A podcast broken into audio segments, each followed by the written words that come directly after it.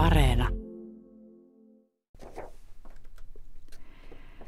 Päivän mietelauseena on ote Michel de Montaignen esseestä Sanojen turhan aikaisuudesta.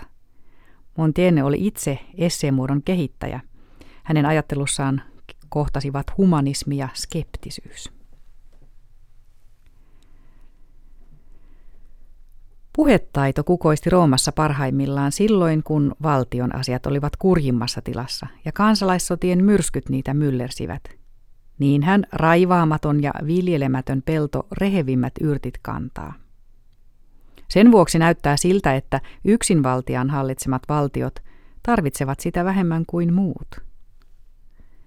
Ei ole Makedoniasta eikä Persiasta nähty tulevan ketään mainehikasta kaunopuhujaa.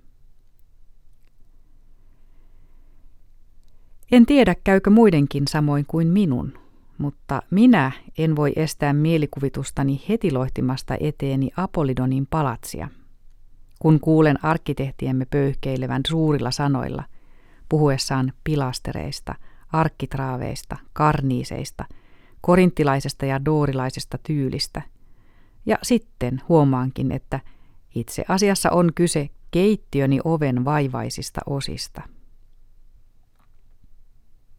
Kun kuulette puhuvan met, puhuttavan metonymiasta, metaforista, allegorioista ja muista sen kaltaisista kieliopin käsitteistä, niin eikö tunnu siltä kuin ne tarkoittaisivat jotakin harvinaista ja vierasta kielen muotoa?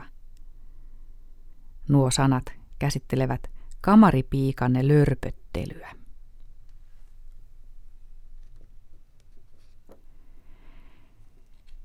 Päivän mietelauseeksi luin otteen Michel de Montaignen esseestä Sanojen turhan aikaisuudesta.